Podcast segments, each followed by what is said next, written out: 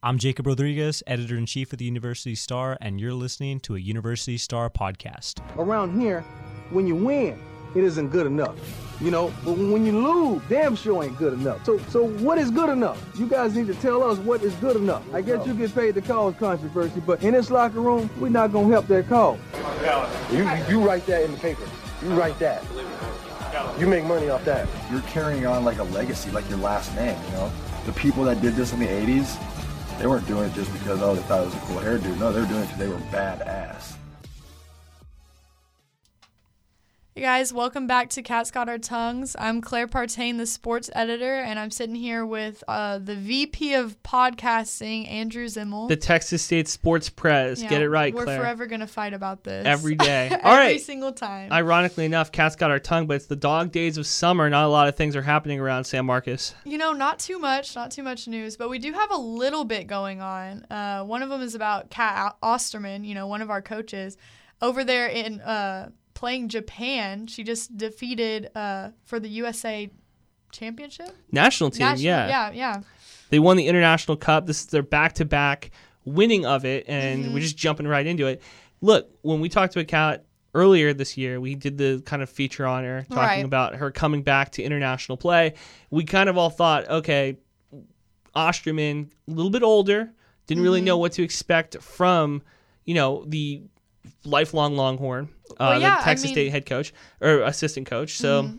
she's played very well and she actually has proven I, to me and again like i'm not going to say like i didn't think that she had it, anything left in the tank but she did prove i think to a lot of people that she still has a lot left to give to the game Well, yeah, I mean, she kicked ass in the past, obviously, on the Olympic team in 2004 when she started out, and she was the youngest member then. And then, so, but it's it is interesting seeing somebody that is of that age, like, still doing what she's doing. Like, she's very consistent with what she does. so let's talk about it Yeah. on uh, she she threw in three games during the uh, hotly contested international cup her first appearance was a start against number eight china on july 2nd so it's been a couple weeks now uh, she earned a complete game victory after going the distance going to 1-0 decision she threw 99 pitches and struck out 12 batters That's pretty good, double digits right there. Oh, for sure. Oh, and then yeah. Next time or next start was against number six Chinese Taipei, and that was on July 4th. And the four-time Mm-hmm. Wow. national pro fast pitch champion threw six and two-thirds innings of scoreless work, and they ended up winning that game too, 1-0. It's kind of cool that they won on July 4th.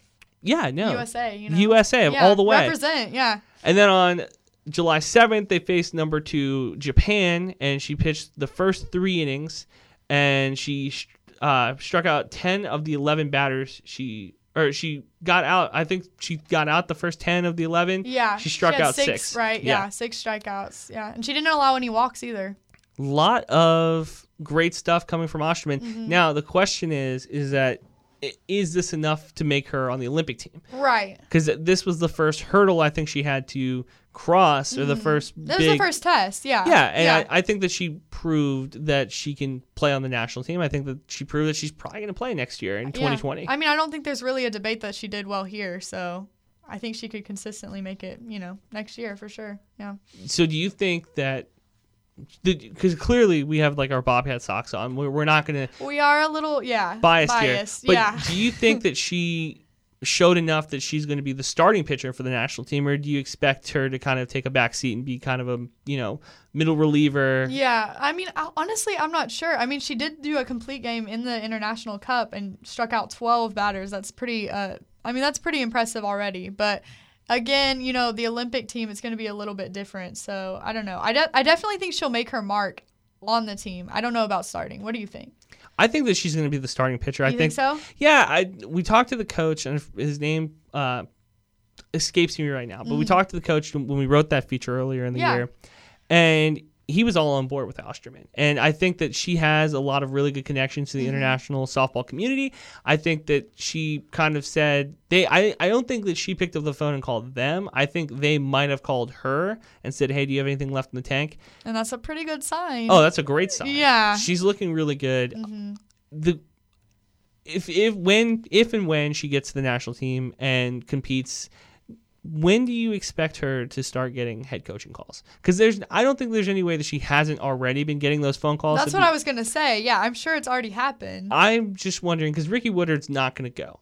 Texas State has proven time and time again that they're loyal to a fault when it comes to head coaches. Mm-hmm. for sure. I think that they, they keep people around a little bit longer. Sorry, I- Withers. Well, they, yeah, that's what I was thinking. Yeah. But but for the most part, they keep people around Yeah, for, for a while. Mhm. And when does either we saw Ty Harrington leave? Yep.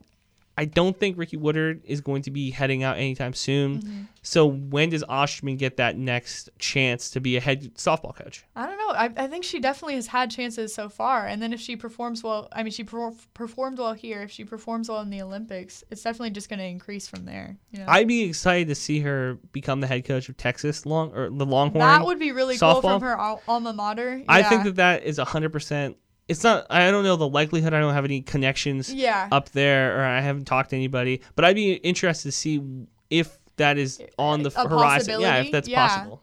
And you wrote the story for cat right? About did. the I- feature before? Yeah. I did write the feature, and Mm-hmm. I'm gonna try to do a follow up in the fall, a little bit more, like in September, October, to kind of see where we are with that. Talking about this and then seeing what would happen next year, kind of a preview type of thing. yeah, well, Prediction. when we get about nine months away from like international play, and we get Mm-hmm. nine months away from the the you know Olympics, I think then we're gonna have a little bit clearer of an idea what her role is. I think she'll Mm-hmm. have a little bit clearer what her role is because she's training at Texas State, she's training you know in the area, and if you think about it, the Olympics is going to, I think, and again, I don't know a ton about this, but I Yeah. have I have a feeling that it's going to kind of cross over into Texas State softball season a little bit. okay. And I'm wondering what her role will be with the softball team while she prepares for the Olympics. I like, mean, hopefully they give her a break when she's playing in the Olympics. well, know? yeah, yeah, You you hope that they you you can hope that she can do both. yeah, But I'm wondering. Yeah, it'd be tough. Yeah, for sure. I mean, with training and everything, for sure. yeah, hundred percent. She's getting Oh, to train with the athletes. She's training Yeah. with her players. But I'm still wondering like when is like When's the cutoff from Texas State onto the Olympics? exactly. Yeah. Yeah. Oh, and speaking of, I mean, we have more good Bobcat news. Uh, we were just talking about the former athlete, uh, point guard who got put into the San Antonio Hall of Fame. Do you yeah, want to we talk about that? we that? can talk about that. Uh, so a lot of people who have been around Texas State or know a lot of his name is uh, Rudy Davalos. Uh, he's going to be inducted into the San Antonio ISD Hall of Fame, and he's a former Texas State men's basketball player and national champion Rudy Davalos. And he will be inducted in the San Antonio Independent School District Athletic Hall of Fame August 17th at the Alamo Convention Center. Uh, in 56, he was one of the six former SAISDs uh, to be enshrined here. He's a 5'9 point guard. Uh, he played for Texas State between 58 and 60. He was pretty good when he was playing here. Needless to say, 56 and 10. Uh, he won the national championship, the NAIA national championship in 1960, 66 to 44. Uh, and he was uh, his also the father of Doug Davalos, who was the head basketball coach from 2006 2013. Oh, got some legacy going on. Yeah, a little bit of legacy too. So yeah, no, he's a pretty. I, I probably there's probably more to the story that I'm kind Yeah. Of failing, but it's been like s- almost 50 years now. Yeah, I wasn't expecting you to say 56. Yeah, no, in it's- 1960. When, It's yeah, you know. he's a little bit older guy. Uh, Yeah, but- but still, It's cool to get that, you know, to get mentioned like that, to get those, to get recognized for what you did. Yeah. it's definitely dope. And we have one more bit of good news also. Uh, Alex Peacock, do you want to talk about his Yeah, he's- professional signing? Yeah, he signed with Cyprus, who so he's going overseas. I think he's playing in Greece. I'm pretty sure. Uh, I think that's where the the team is. Mm-hmm. I'm I liked Alex. I have a lot of great memories uh, covering Alex. I remember so just like a little personal anecdote uh, when he came to Texas State, and we we kind of didn't know like okay what like. Who is this guy? We just kind of Mm-hmm. know him as a JUCO basketball player with a peacock tattooed on his arm. like, no, seriously, Yeah. not, we didn't. I, we didn't know a ton, and he was I was a young. I'm, I'm still a young journalist, but he was a, a younger journalist. Back in the day. Well, yeah, back in the day. Now, when I was a, a little bit younger, uh, Yeah. and I was a little bit more inexperienced. This was the first guy that really like. You can kind of talk to athletes a little bit more before they come on campus, and then mm-hmm. Texas State does a pretty good job of clamping down on hiding like them from you. yeah, well, exactly. but Alex is one of the only guys who, when we talked to him preseason, during the season, postseason, in the quad, anywhere that you talk to this guy, he's one of those people that's naturally just like funny. Is that make it makes sense? He's No, yeah. charismatic, and it always showed the way he played. It showed in like the pregame. It showed in his little like green screen video of Mm-hmm. him dancing a little bit. It was always I always thought it was really funny that he's got this like legendary tattoo, probably the most you know recognizable tattoo in the Sun Belt Conference, Oh yeah. the peacock. That's a hot take, but I I, I fuck I agree. Yeah, yeah. yeah. and it's uh, probably the most recognizable tattoo, and he's wore an undershirt and covered it, Mm-hmm. and didn't didn't want like everybody to see it. Uh, He was a you know good, not great three point shooter, but defensively he was always very good. Mm-hmm. Rebounding he did a lot this year. Um, you know, you'd like to see them do a little bit better in the tournament, but he was he was the guy that at the end when we ended up losing that game to Georgia State, he was the player who was on the podium with Kaspar. he Mm-hmm. Right, was the guy that was defending Kaspar to the end. He was the guy that was like, "This is this is our team, and we're happy with it." And like, we didn't accomplish our goal, but we're Mm-hmm. still like happy. He's one of my favorite a- athletes ever to cover. Yeah. To be completely honest with you, and I'm very excited that he gets to take that next step. Well, and I think talking back about his charisma and everything, you know, uh, on the court it showed. I feel like one of his best, you know, traits was he was the one who was picking everyone up. I think he was really a team leader in that way. So that was really cool to see too. He's always having fun and he's always keeping everyone together. Oh, 100%. Yeah. And I'm trying to continue to kind of look and find where he it, where it is. Yeah. Um I don't know a ton where Cyprus is. I, I well, So- Cyprus is like this island near Greece. Okay. So yeah, it's its own like country. But yeah, so Cyprus is right in the whole Mediterranean Greece area. So it's a lot of fun. He's yeah, to have a lot of fun over there. Yeah, I'm sure it's pretty over there too. He's probably gonna have like some beach time and everything. We'll we'll see. We're trying to get again yeah. kind of previewing it. We're trying to get an interview with him and set up Yeah, a we feature Mhm. and we're going to put that hopefully in the paper um pretty soon. Yeah. You want to so let's tease this a little bit before we get into the, the real meat potatoes and bones of this this, podcast. Yeah, You had a pretty interesting conversation with the head coach recently, haven't you? I'm gonna say it was a great conversation. Yeah. So basically, I don't want to exaggerate at all, but me and Spavital are best friends now. we are absolutely we're really tight. Um, I have his number, and he said that he made it clear whenever he he called me. Also, he called me. So let's just keep make that clear. But yeah, it was a really good talk. I mean, uh, really, what I wanted to reach out to him about was, you know, how is adjusting to San Marcos? What are y'all? Pre- how are y'all preparing as the summer goes? Because you know we've had a dead zone. We don't really know much of what's going on because not much is going on. Yeah, and I mean, athletes aren't really. You don't really get to talk to the athletes because No. it's off season. You don't Yeah. really get to talk to the coaches. We saw him at. I, I know our editor in chief and I were at Harrington's retirement yeah, ceremony. Yeah. And I know Spav was there, but we didn't really get a chance to like. yeah, and I saw him at um Trout's thing too, but Mhm. also didn't talk to him because I mean it, that wasn't about him. You know what I Yeah. mean? Yeah. Didn't want to buddy up to him, but that's fine. Um. So did you ask him what his favorite food was to order at Chimmy's or? No, I mostly just asked, you know, like what's it like moving from like coast to coast, you know, going from West Virginia, California, A&M.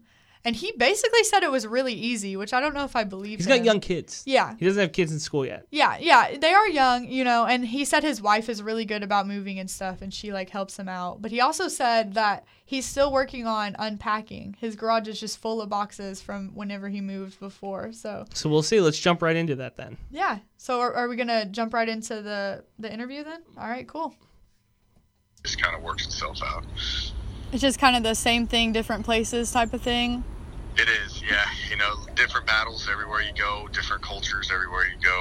Um, you know, the main thing is is just trying to figure out from a football standpoint, trying to figure out how the university works, Mhm. like when they do academics, uh, you know, how they do certain events and holidays, and you know, just how uh, you know we're a morning practice team. This is the first time I've ever uh, done morning practices. Oh, really? uh, just based off of what they, they scheduled previously. So, you know, you're, you're sitting there trying to piece that together and, and make sure that you're comfortable with the schedule as well. So, um, you know, just different battles everywhere you go, but, Mhm. you know, it's, it's all relatively similar, you know, where you can keep uh, your same uh, philosophy intact.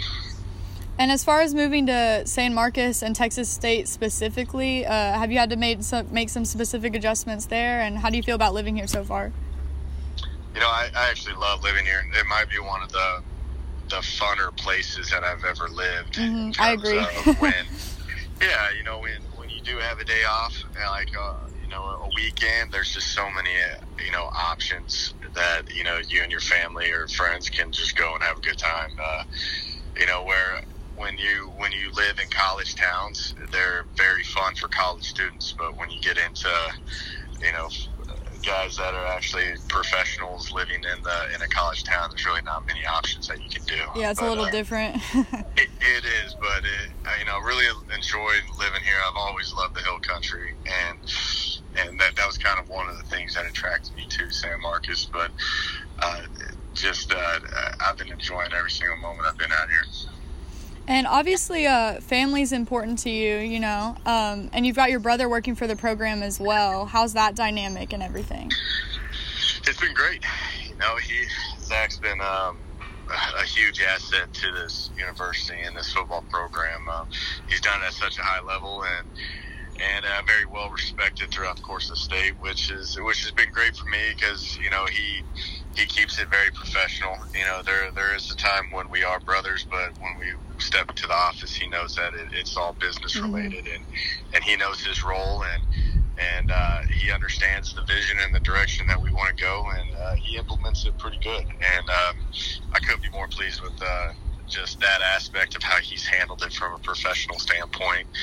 Um, because you know he he sees a lot of potential in this place as well, and and uh, he wants to make sure that we are maximizing every opportunity that we have here. So y'all can balance both, basically, like family and professional, keep it separate type of thing. We do, yeah. You know, I, I was kind of curious about that at the beginning, but Mhm. uh, you know, Zach's done it at so many different schools, and uh, being at Oklahoma and Houston and Texas Tech, and uh, he just he understands how this profession works and and how the alignment has to be correct at, at all angles of the of the program. And uh, he makes sure that uh, everybody's doing their job within and, and helping out if I'm and kind of being my eyes when I'm away from it. And so your dad was a, I saw he was a football coach too. And so do you think that inspired both of y'all to go into this? Yeah, it did. You know, it, it started off with my grandfather, who was, you know, he was an NFL and Mhm. Canadian League and USFL and World Football League coach, and and that kind of inspired my father to get into it. And you know, when you when you are raised, you uh, you, you pretty much want to be like your father, and I think Oh, that's yeah. just kind of how it sparked. I, I ended up uh, having a lot of, uh, you know, there's not great job security in college football Yeah. and uh, you know, hence that I've moved a lot based Mhm. on uh, you know where I've been, and but um, you know they encouraged me to get a degree and you know possibly pursue other avenues, but uh, end of the day, I ended up uh, was about to be a finance major, and I had I got a phone call from Gus Malzahn to go be his GA, so I. I changed uh, my degree to just a general business degree and graduated early and left. Got into the profession. Honestly, this seems more exciting. So, it is. You know, I don't. I can't. I can't picture myself doing something else. I just Mhm. love the the competitive fire of just. You know, you're you're developing a program and a team to go and and and compete against other universities.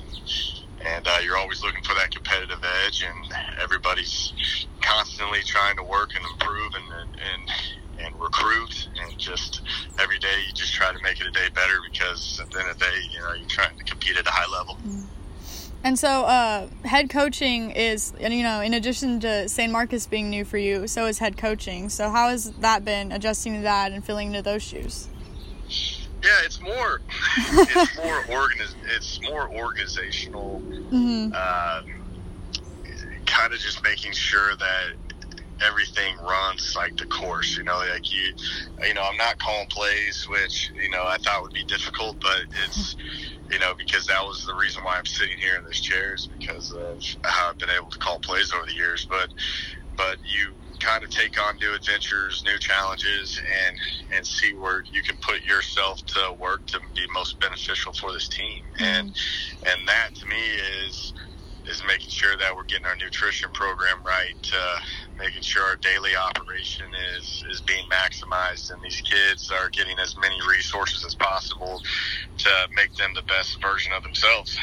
And that's what's been kind of interesting for me of just of, of moving around and and uh, looking at different things of what I can do to help improve this university and improve this football program. Because I trust my coaches. I have a great coaching staff. They've all done it at a high level. They all are quality, genuine people, and they they're really good ball coaches. But so I feel comfortable with letting them do their jobs, which allows me to to go work at the deficiencies that we see in this program. And uh, uh, it's it's been, you know, they, they said the analogy of drinking out of a fire hose, and it's pretty correct because there's been days where I sit down and you have 5,000 problems hit your desk um, where you had a, a, a plan to get a lot of things done that day, but Mhm. you had to end up solving problems all days, which uh, which is good. That's why you do it. But um, you know, overall, uh, you know, you just each day like can't really get experience as a head coach unless you are one. So each day I keep getting better at it. And I bet it's a lot more, I mean, like this, press related and public image related now. Is that how it is for you? In a way, Yeah. in a way, you know, I, I think that the more exposure that you can get with this university is going to be great. Mm-hmm. For Um, sure. you know, and I, I think that's, that's something that we were just trying to create a lot of buzz and excitement and, and get people back involved with the program and, and create some excitement for this Mhm. university that they could be proud of. And I think that when you start doing that, you're just going to start getting more media attention and, and, uh, once that starts happening, then you start developing your brand and your culture and it starts just taking off from there. hmm I, f- I feel the buzz a little bit, so I think it's working so far. Well, that's good. We, we need, we need to keep pressing it. Right. Um, and as far as uh, football goes, for us, we've had kind of a lull in sports because no games are happening right now. All the sports are over, but obviously, y'all are still working through the summer. So, what's the game plan for the summer been like? What have y'all been up to? Yeah, so the month of June, uh, we college student athletes they uh, their time off for football is in the month of May. So whenever they finish up their finals, Mhm. they go home for a couple weeks. You know, Okay. however long it is. So they get back in June, and we went four weeks of summer conditioning, where uh, and then I gave them the the Fourth of July week off. And then they got three more weeks of conditioning, and and then we start fall camp. We report on um, July 30th, so it's it's right here around the corner. Coming so, up. Yeah, so they they got around seven to eight weeks of of uh, summer conditioning, and and then we start fall camp, and, and everything's bumped up a lot earlier.